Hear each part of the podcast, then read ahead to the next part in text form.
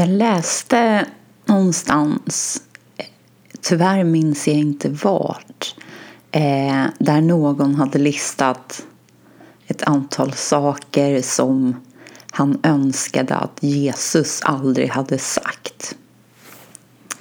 Och det som låg överst på den här listan var ett utdrag ur Lukas evangeliet kapitel 9.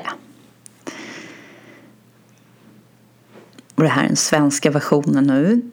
Då sa Jesus Låt de döda begrava sina döda. Gå du och förkunna Guds rike. Och det här svarar Jesus en man som Jesus uppmanar ska följa honom.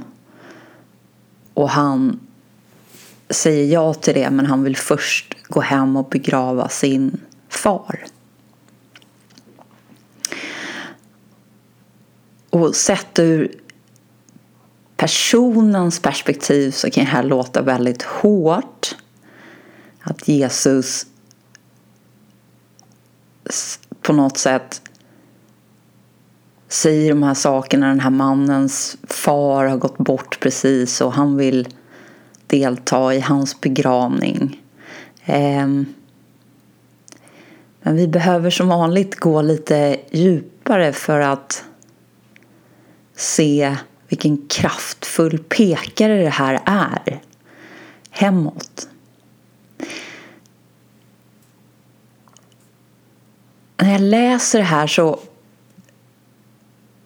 kommer det upp en annan sak som jag tog del av för ett tag sedan som var en föreläsning på Youtube från Harvard Divinity School. Tänk att kunna gå på Harvard Divinity School. Det vore något. Eh, som tur är så kan alla vi som inte går där ta del av vissa föreläsningar som de har lagt ut. Och just den här föreläsningen hölls av en rabbin, alltså någon som undervisar och är väldigt påläst i Torah som då är judarnas motsvarighet till Bibeln. Om vi uttrycker oss lite enkelt. Vi behöver inte gå in djupare än så. Men den här rabbinen, den här mannen, jag minns tyvärr inte hans namn. Men jag minns några av hans ord som verkligen gick rakt in. Eh, han hade fått många frågor från sina elever om döden. Så han läste upp en del av de frågor som hans elever hade gett honom eller skickat till honom.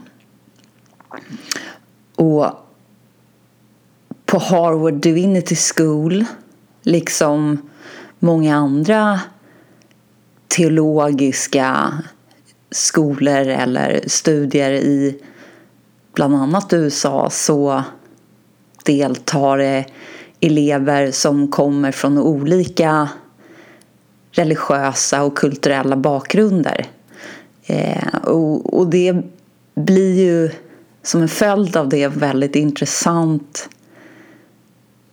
samling av uppfattningar och livsåskådningar och erfarenheter som samlas. Så att just frågorna och perspektiven som kommer från olika håll och som får mötas eh, är säkerligen väldigt både dynamiskt och utvecklande och väldigt intressant också.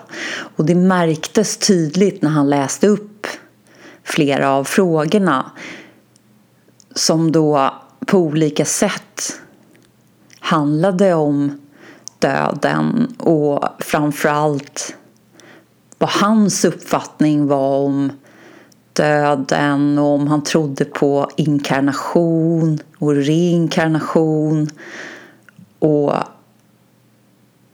vad som kommer hända och, och så vidare. Och när han hade läst ett antal frågor så sa han ungefär så här. Jag kan inte besvara de här frågorna för jag anser att de är felformulerade. Det som lever, lever. Och det som är dött, är dött.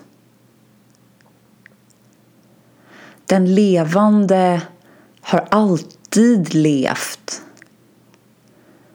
Den varken vet eller kan någonting annat. Och det som tycks vara levande en stund men som egentligen är dött kommer till liv eller tycks leva tack vare den levande.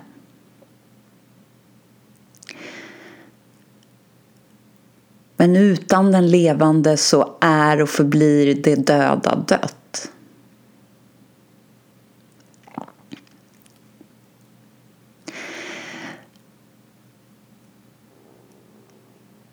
Om ni lyssnade på gårdagens avsnitt om liknelsen om den förlorade sonen, Jesus liknelse, så kanske ni minns, och gjorde ni inte det så får ni en uppfräschning här nu, så kanske ni minns att precis i slutet när fadern talar till sonen som hela tiden har varit kvar hemma på gården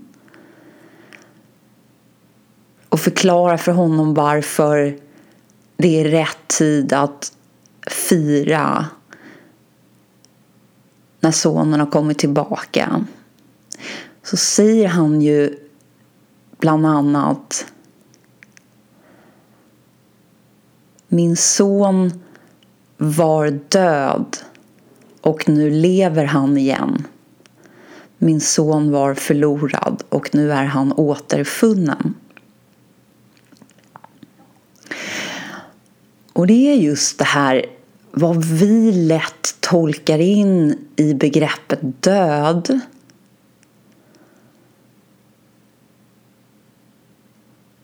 är ju inte nödvändigtvis, och, och nu ska jag ju inte uttala mig om vad ni tolkar in i begreppet död heller. Alltså det blir ju ett generellt påstående här lite grann därför att det handlar ju om hur djupt man har borrat i den frågeställningen och, och tittat efter. Eh, men om vi rör oss lite mer på ytan så kan det ju lätt tyckas som att någonting lever och sen dör det. Och på något sätt så återgår det tillbaka till kretsloppet. Och har man ingen föreställning om reinkarnation så blir det mer att, att de beståndsdelarna som finns kvar återgår till helheten på något sätt och ingår i ämnenas kretslopp. Däremot om vi blickar lite djupare inåt, vilket Jesus och de flesta andra stora läromästare inom olika religionsgrenar.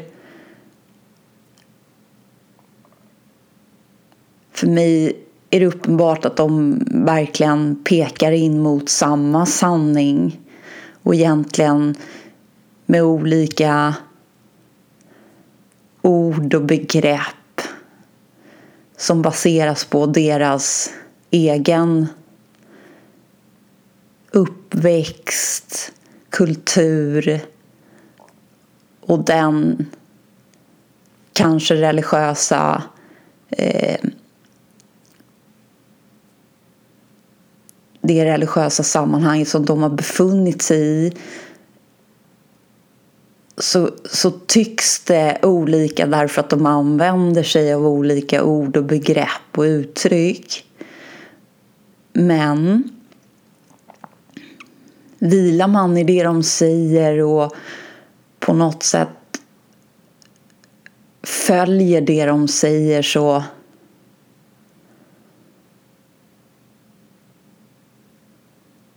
upplever jag att det är samma sak de pratar om. På olika, med olika uttryck, olika ord så pekar de tydligt in mot en och samma sanning.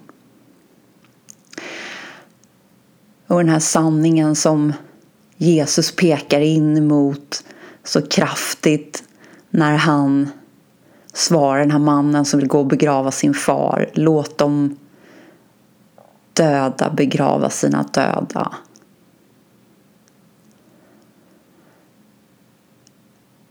Och den här sonen som var död och nu lever han igen. Att så länge vi är förlorade i drömmen, om vi får kalla det för det, att vi lever som separerade enheter, som personer, som individer som på något sätt vi upplever att vi är avskurna ifrån helheten eller från allt annat. Det finns ett tydligt jag och så finns det du och så finns det allt annat som kommer efter den.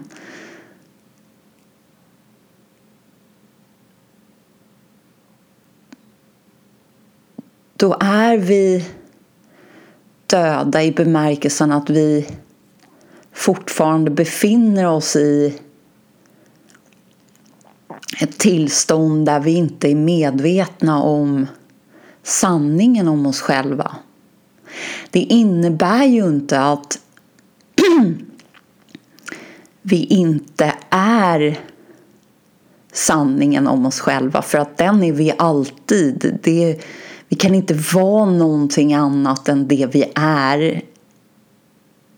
Vår essens är ett med sanningen.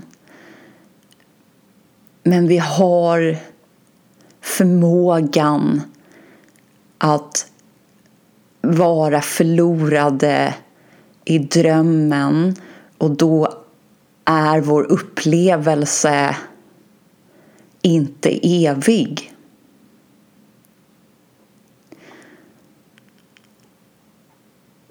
Då är vi då tillhör vi, då har vi identifierat oss med det som den här rabbinen pekar tydligt mot och säger det som är dött är dött. Men den levande lever. Och vi identifierar oss med den delen som egentligen tycks leva bara tack, tack vare att den levande blåser liv i den.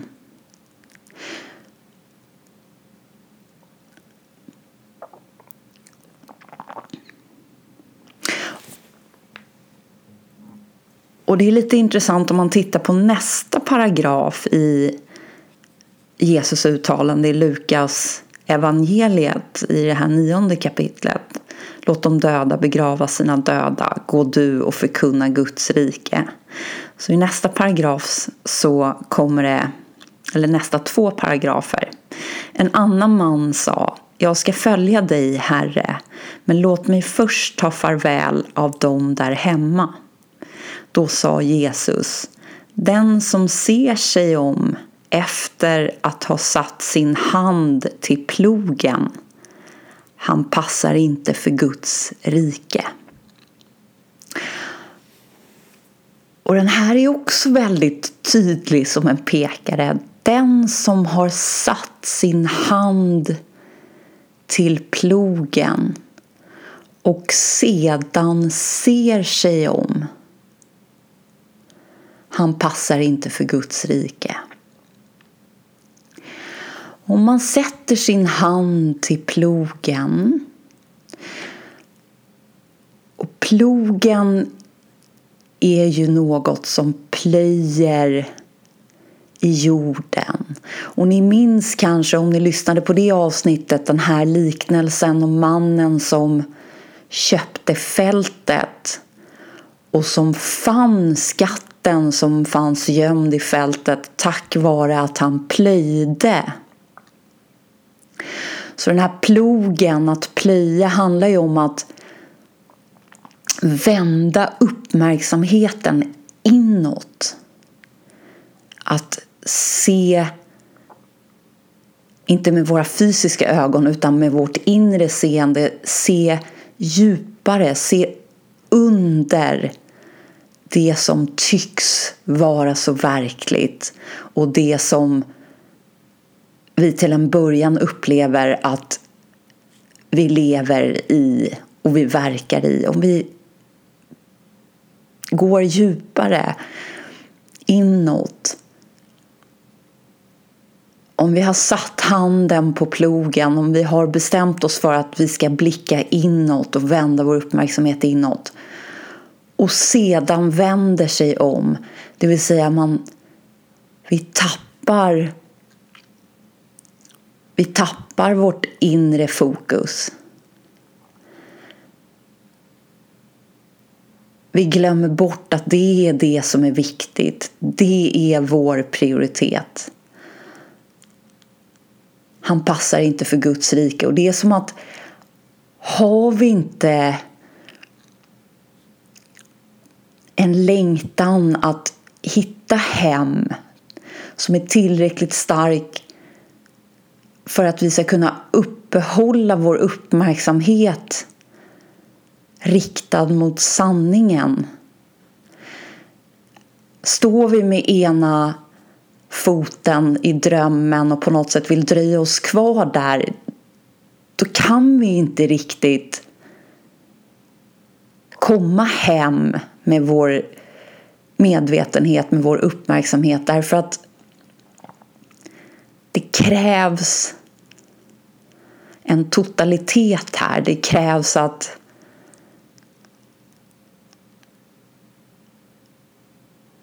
vi helt och hållet vänder oss inåt till en början.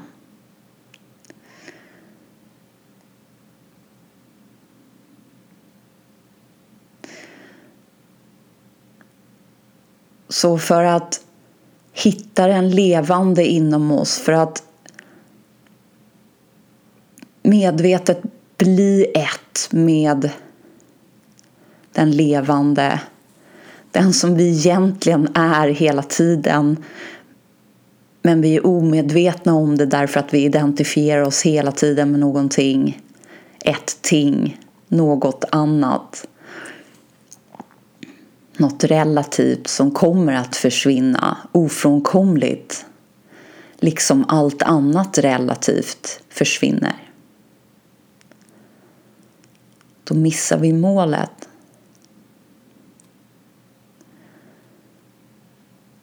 Så vi behöver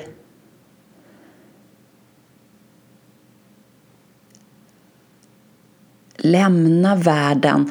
Och det kan låta så drastiskt men det handlar ju om att lägga den åt sidan en stund för att rikta hela vårt fokus, hela vår uppmärksamhet inåt hemåt.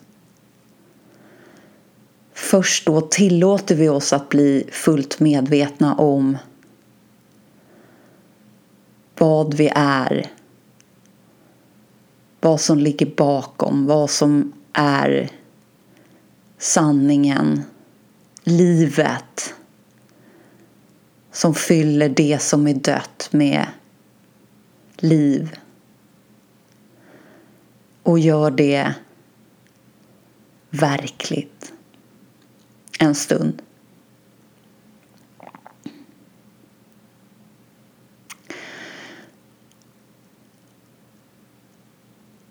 Meister Eckhart uttrycker det som sker när vi gör det här på följande sätt. To be full of things is to be empty of God. To be empty of things is to be full of God. När vi fyller oss med saker, med världen, världen upptar vår uppmärksamhet. Ja, då är vår gudomliga närvaro bortom räckhåll. Men om vi däremot tömmer oss på världen, vi lämnar världen med vår uppmärksamhet, vi gör oss tillgängliga då är Guds närvaron där. Närvarande och kan fylla oss.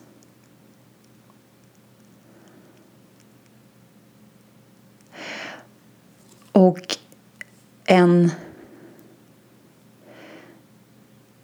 den muslimska mystiska grenen en, en stor sådan eller en viktig sådan är sufismen. Och det finns flera olika diktare eller poeter som var just tillhörde den här mystiska muslimska grenen. Och en av dem uttrycker den här att, att tömma sig på världen. Han, han gör det på ett så fantastiskt sätt därför att man kan inte bli tommare än så. Han säger ungefär så här. I am a whole in a flute through which Christ breath breathes. Listen to its music. Alltså jag är hålet i en flöjt genom vilken Kristus andetag andas. Hör musiken eller lyssna till musiken.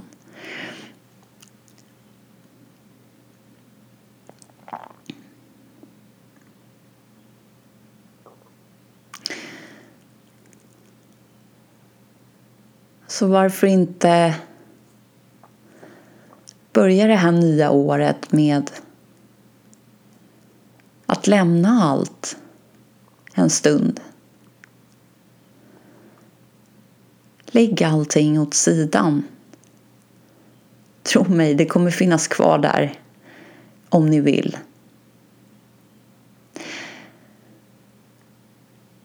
Och vänd uppmärksamheten inåt hemåt.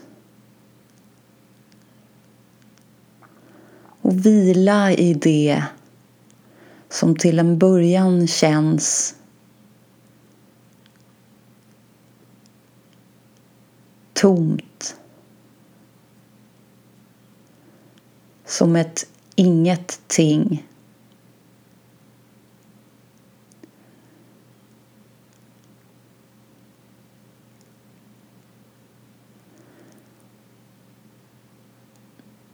Därför att världen är så högljudd. Tycks den så verklig och så faktisk.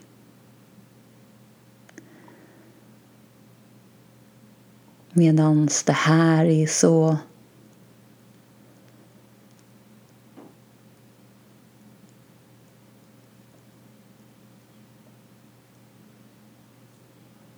lågmält. Och Så finstilt.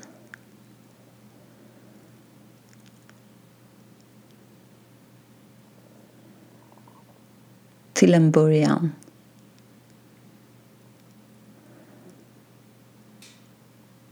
Men när vi vilar där med vår uppmärksamhet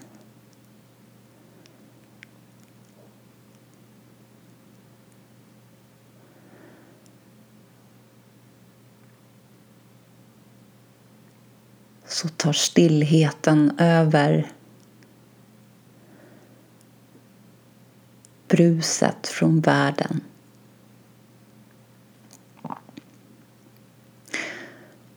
Och tystnaden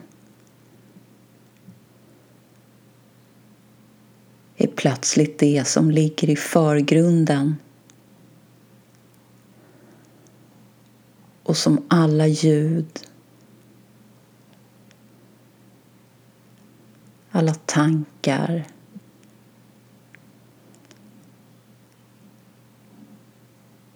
Alla händelser kommer ur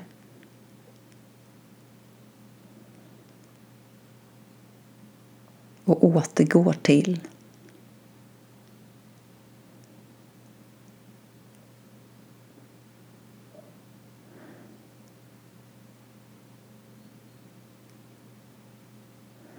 det blir uppenbart att det som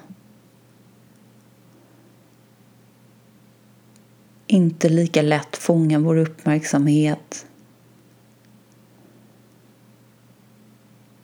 egentligen är det som förekommer allt det som vi tenderar att fastna i.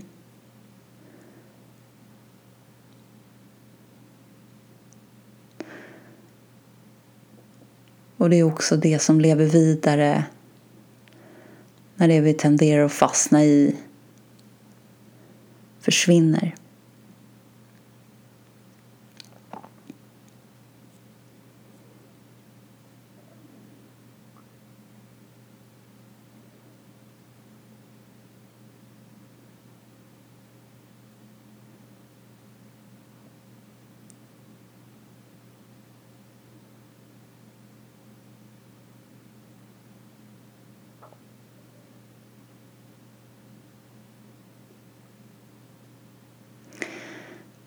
Tänkte avsluta med en liknelse från Thomas evangeliet. En av mina personliga favoriter. Jag läser den inte utan jag bara återberättar den kort ur minnet.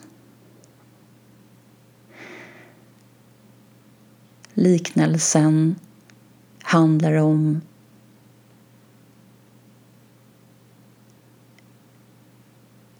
en kvinna som bär på en säck med mjöl.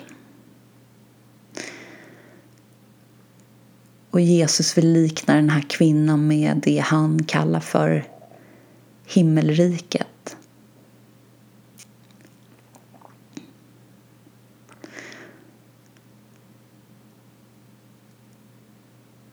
Och himmelriket är inget annat än den sanning som han hela tiden tydligt pekar oss mot och som vi